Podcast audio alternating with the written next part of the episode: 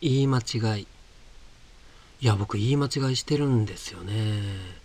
このおみコーヒーのラジオ何回か聞き返したりしてみたんですけどいや気ぃつけて喋ってるつもりではあるんですけどね。いや言い間違いしてるわって。ちょっとねショックだったんですけど。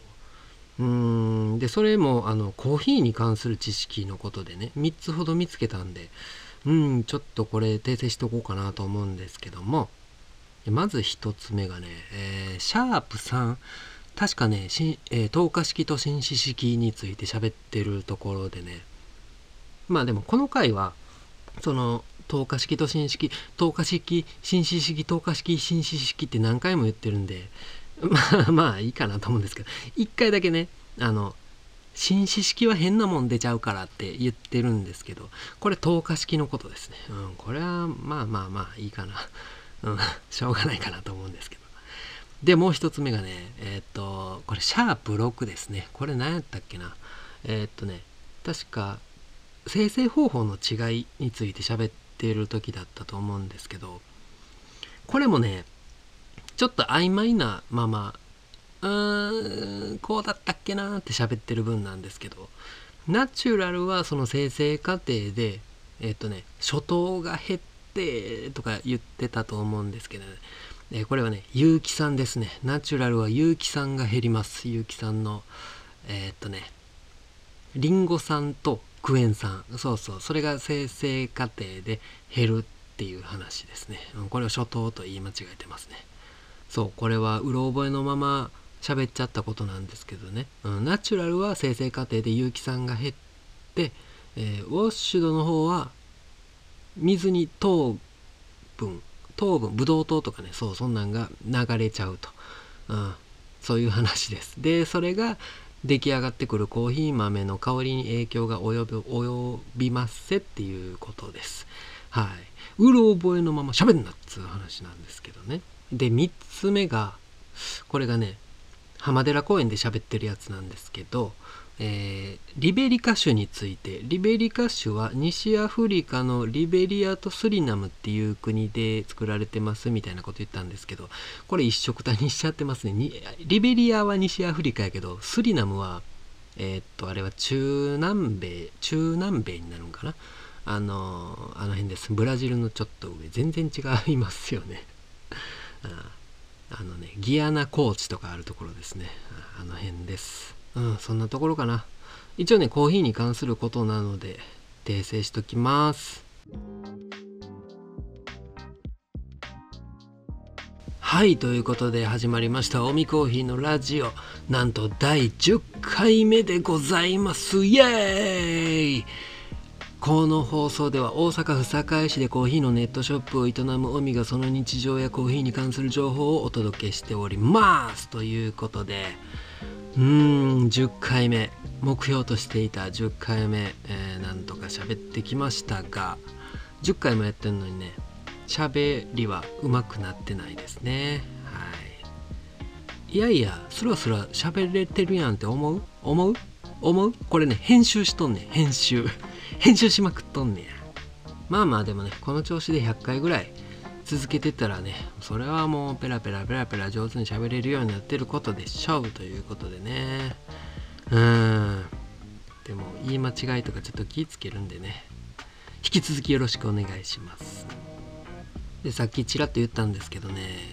ギアナコーチってご存知ですか？ギアナコーチ。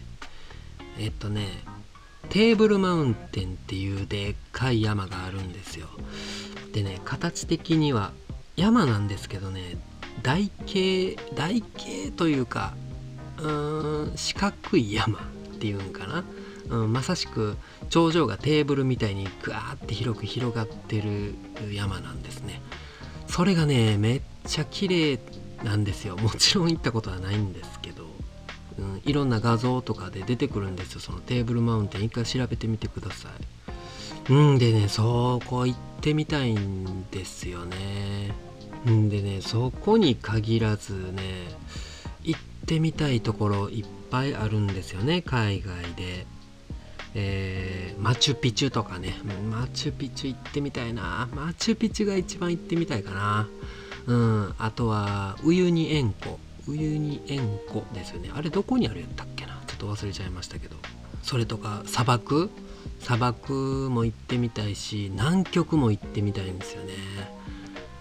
あと近場で言えばあれどこやったあれ？アンコールワットがあるところ、うん、国の名前どこやったかな？アジアっすよねあれ。忘れちゃった。そう行ってみたくてね。うん。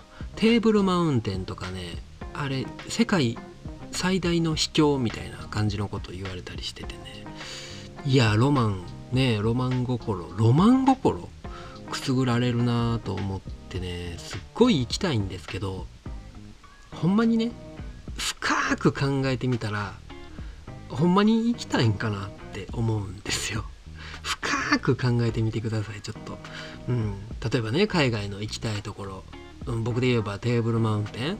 そこはもうすっごいすっごい森ジャングルっていうの、うん、なんですね。ほんまにそんなとこ行きたいんかって。いやもちろんねどこでもドアがあればパッて行きたいんですけど。実際行くとなったらもうめっちゃ大変じゃないですか、うん、飛行機何時間乗るの？あれね。僕飛行機長時間乗るの嫌なんですよね。エコノミー症候群になるしお尻痛くなるし。そうそれ多分飛行機何十時間乗るんでしょうねあれ。うん。飛行機乗って着いたと思ったら次バスで移動。何時間も移動して。で現地の言葉も多分英語じゃないでしょうから。あさっぱり何言ってるか分かれへんし治安もよく分かれへんし。そのテーブルマウンテンとかあるようなジャングル行ったら行ったでね。いやもう大変ですよ。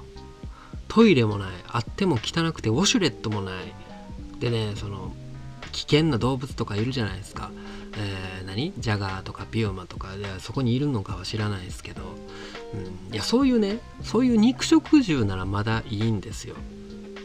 うわすげえってなるんですけどね。いやいやそんなねドラマ映画アニメみたいなね綺麗な感じじゃないんですよね絶対。虫よ虫、うん、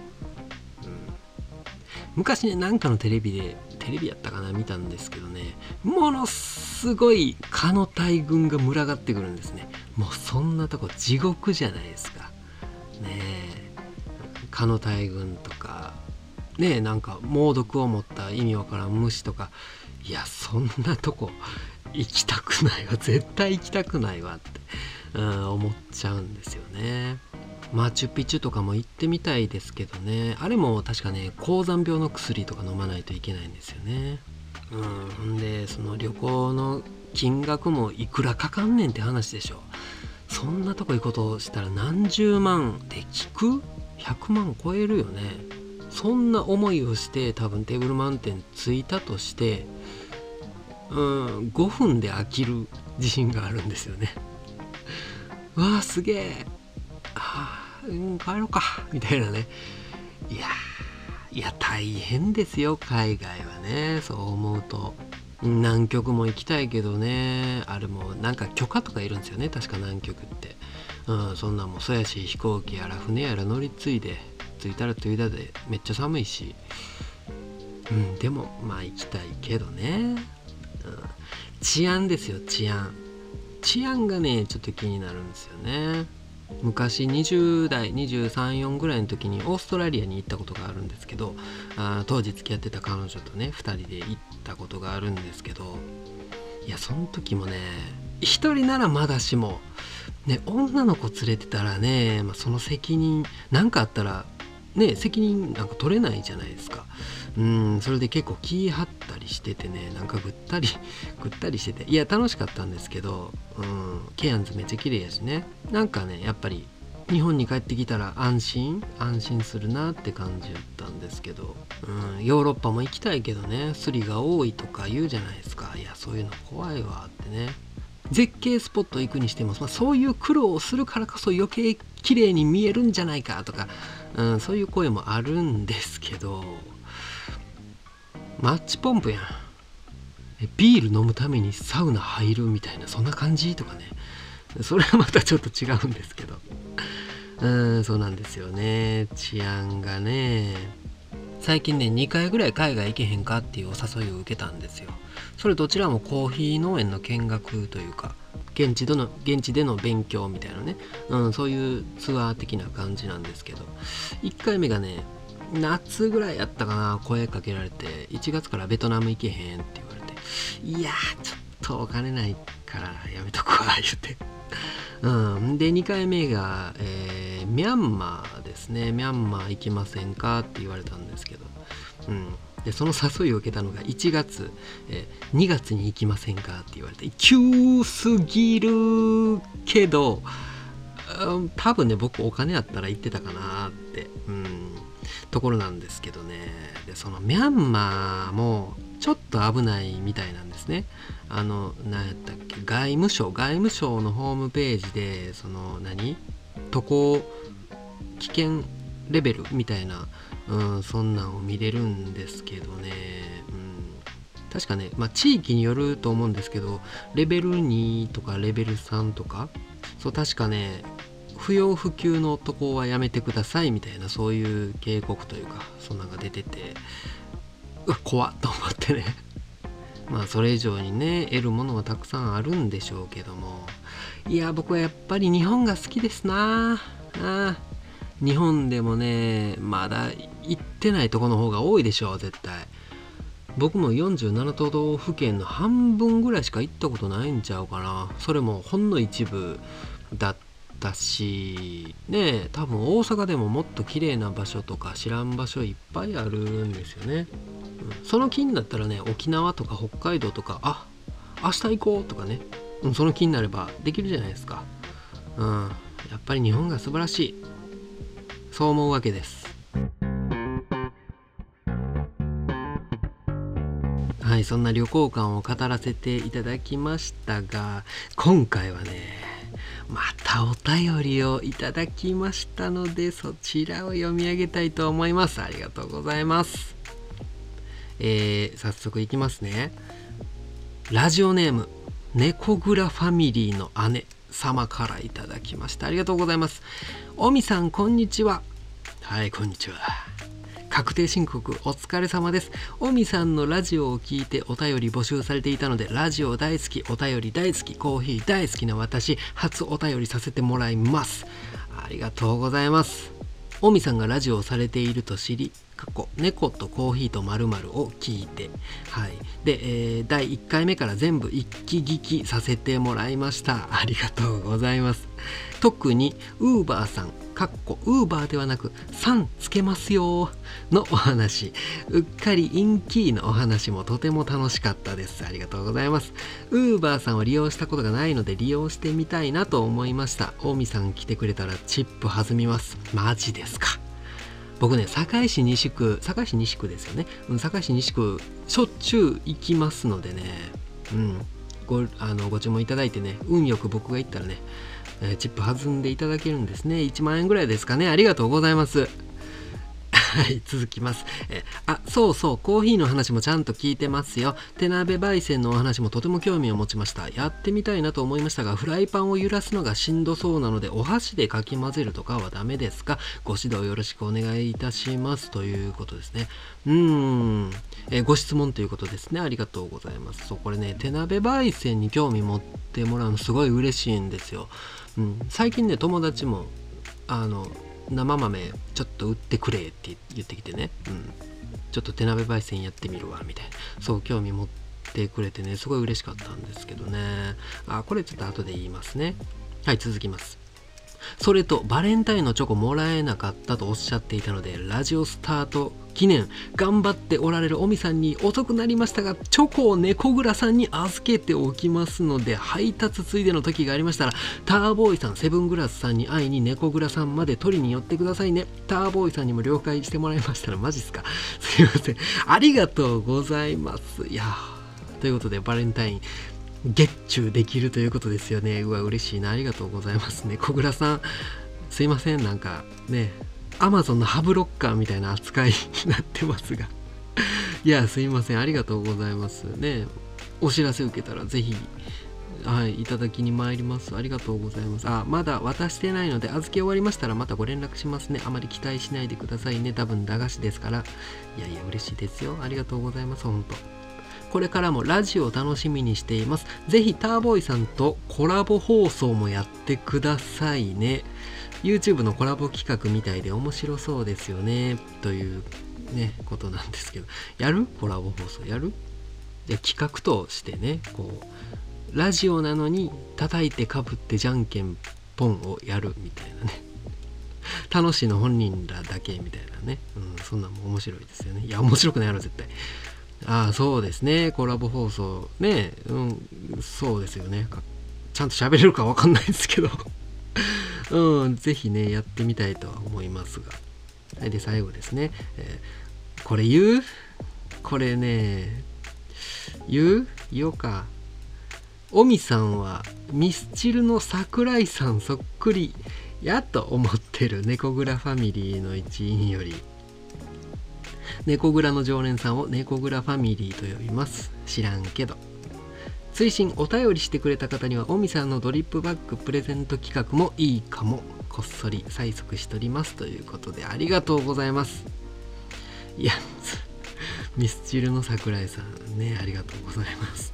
いやでもこれちょっとねこういうこと言うと殺害予告とか届きそうで怖いんですけどね、うん、いやそうそうあの猫蔵でお会いさせていただいた時にねミスチルの桜井さんに似てますねみたいなこと言っていただけてあそうその時のやり取りがねマジですか？言ってあこの笑った時のあの目尻の小じわ笑いじわじゃないですか？って言ったらいや私目悪いんでそんなとこまで見えてないです。ってああ目悪いから僕のこと桜井さんやと思ってるんですね。みたいなね、うん、そんな超大爆笑面白いやり取りがあったんですけど。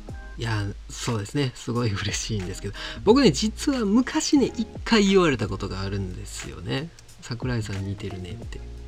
いやあ多分ちょっと目細いからかな、うん、そこだけやと思うんですけどね、うん、あとね、えー、ミスチルの桜井さんが大好きな女性に言い寄られたことは一回あります。うわ懐かしいな、うん、こんなこと喋ってて大丈夫かな。あそうね、えー、あとあれですよね。ドリップバッグプレゼント企画もね、うん、そういうのもいいですよね。うんちょっとねこれも考えてみたいと思います。いやありがとうございます猫蔵ファミリーの姉さん。いやほんとね最近猫蔵猫蔵言うてるんですけどねほんま猫蔵さんきっかけでいやなんかちょっと申し訳ないんですけどね、うん、あやかってるなーってちょっと輪がちょっとね広がったかなって最近思ってます。ありがとうございます。いやほんまね最近もうほんま猫に群がる飲みのような 感じ。飲みコーヒーにしようかなこれからね。うん屋号飲みコーヒーに変えます。変えるか。言うてね。面白い？はい。ということでね、えー、ご質問いただきましてありがとうございます。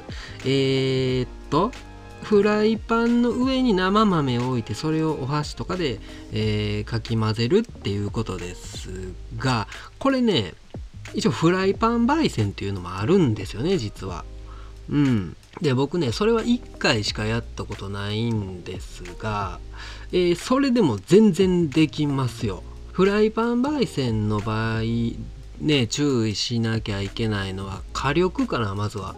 うん言ったら火の上にずっとフライパンを置きっぱなしの状態なんでどんどんどんどんフライパン熱くなるんですよね。うん、そうなったら豆がすぐ焦げちゃうので、えー、火力は弱めでスタートかな。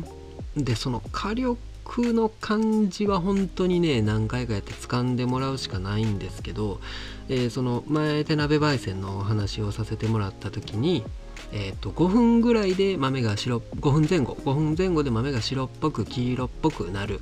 で、えー、8分か9分かそれぐらいでパチパチといった1ハゼが鳴るとか、うん、そういうね時間を目安にしてもらって、うん、それより早くなるようだったら火を弱めるとかその時間になってもなかなか色変わらんなっていう時は火が火を強めてみるとかうん、そういうね調整を、うん、ちょこちょこやってもらいたいなと思います。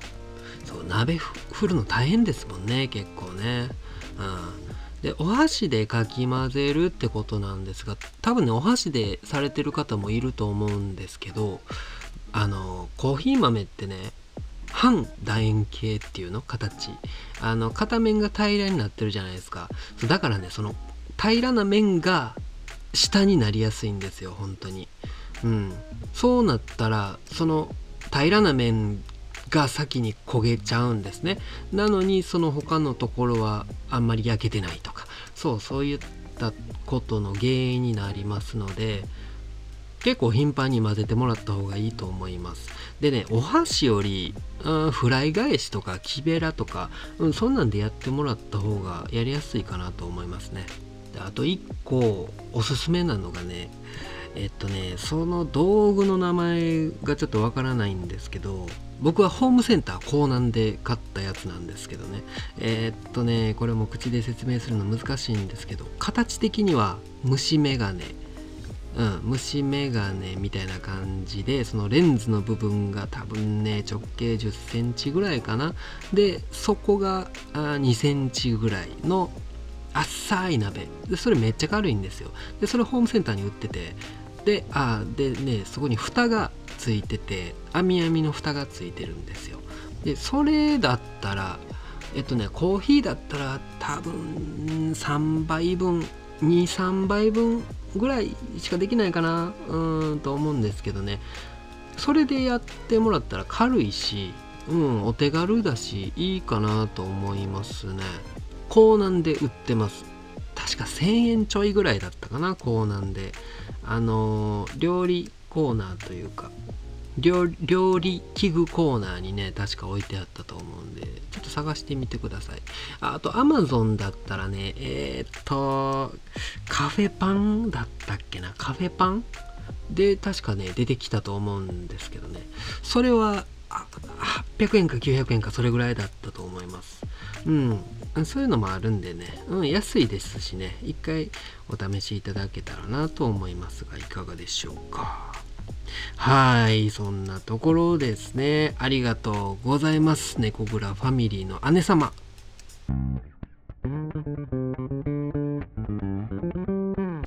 嬉しいお便りありがとうございました。おみコーヒーでは引き続きお便りを募集しております。えー、質問ですとか、話題ですね、このことについて喋ってほしいぞとか、コーヒーと関係なくて全然大丈夫です。ラジオネームを添えてね、これ言ってなかったんですけど、そう、ラジオネームを添えて、インスタの DM から送っていただけると嬉しいです。はい。で、前回、前々回とエンディングで僕が昔ギターボーカルやってたバンドの曲をね、流させていただきましたが、聴いていただけましたでしょうか？で、ちゃんと録音してるのがその2曲しかないんですけど、えっとね、何年前かな？7、8、9年ぐらい前にバンドのね、メインギターのやつと2人でなんとなく遊びでスタジオに入ったんですよ。で、あれやこれや適当に遊んでる時に撮った曲が1曲出てきたんですよ。うんまあ、というのも、えー、それカバー、まあ、カバーというか、えー、椎名林檎の「丸の内サディスティック」っていう曲をね遊びでやったんですね。うん、でそれが見つかったので、えー、今回流そうかなと思いますがちょっとね音質が悪いんですけど、うん、勘弁しておくれ。でこれ、まあ、僕が、えー、アコギ歌いながらアコギ弾いてでギターのやつが、えー、エレキギター弾いてるんですけどね。もうこのギターエレキギターのやつはね完全にアドリブで弾いてるんですよ。いやこれやっぱすげえなって思いながらね、うん、懐かしいなって思いながら聴いてた曲です。まあ、楽しげな感じでやっておりますのでね、ちょっと聞いてみてください。ということで、はい、第10回読みコーヒーのラジオ最後まで聞いていただきましてありがとうございました。ほな、また